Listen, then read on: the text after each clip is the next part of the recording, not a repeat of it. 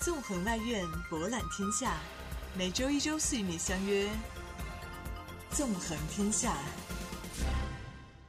大家好，新学期的《纵横天下》第一次与大家见面了，我是孙雪飞，很高兴能承担起本学期第一次的播音任务。如果有什么不足，欢迎大家随时跟我反映。上周最大的新闻要数马来西亚航空公司一架载有二百三十九人。其中中国人一百五十四名，外国人七十三名，机组员工十二名的波音七七七杠二百飞机，在从吉隆坡飞往北京的途中与地面失去联系。失联七天，搜救工作一直在进行，却一直没有任何实质性的进展。不仅是乘客们的亲人们揪心，我们这些旁观者又怎么不揪心？《华尔街日报》称。怀疑马航失联客机上可能有人关掉了应答器。路透社称，失联客机被人蓄意操纵，飞往安达曼群岛。失联第七天，依旧扑朔迷离。外交部敦请马方加大搜索力度，发布权威信息。搜索工作已经拓展到了印度洋。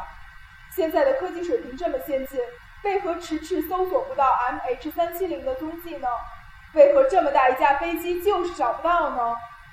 当飞机在天上时，还能通过雷达来进行搜索。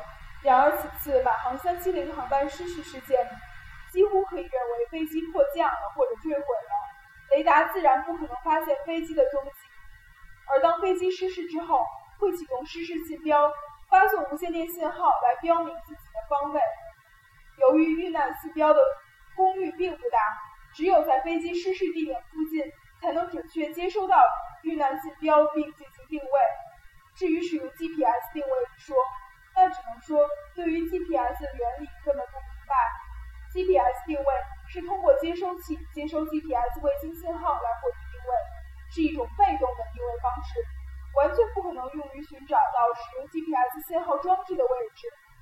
目前可以确定的是，飞机最后的坐标是在泰国湾海域上空，在越南老挝领海交界处。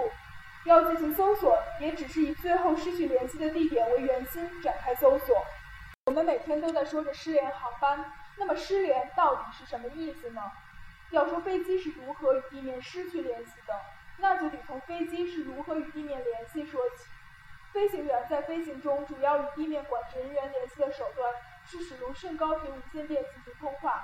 通过甚高频无线电，飞行员可以在万米高空向飞行情报区的地面管制人员。通报自己的状况，而地面管制人员也能相应的发布指令。除了无线电通讯以外，地面管制雷达也是管制人员获取飞机飞机位置信息的重要手段。管制雷达分成两部分：一次监视雷达与二次监视雷达。一次监视雷达的原理很简单，通过扫描获得回波，屏幕上显示一个个小光点，就是天空中飞行的飞机。然而，一次雷达所能发现的只有这些光点。屏幕上的小光点分别是哪些飞机就无法分清了。这时候就需要二次监视雷达来获取信息。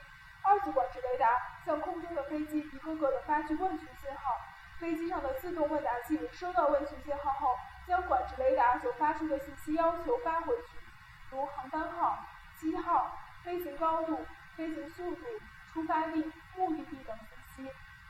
二次雷达所获得的信息与一次雷达所获得的飞机位置。结合在一起，最终组成了地面管制人员终端上所显示的综合信息。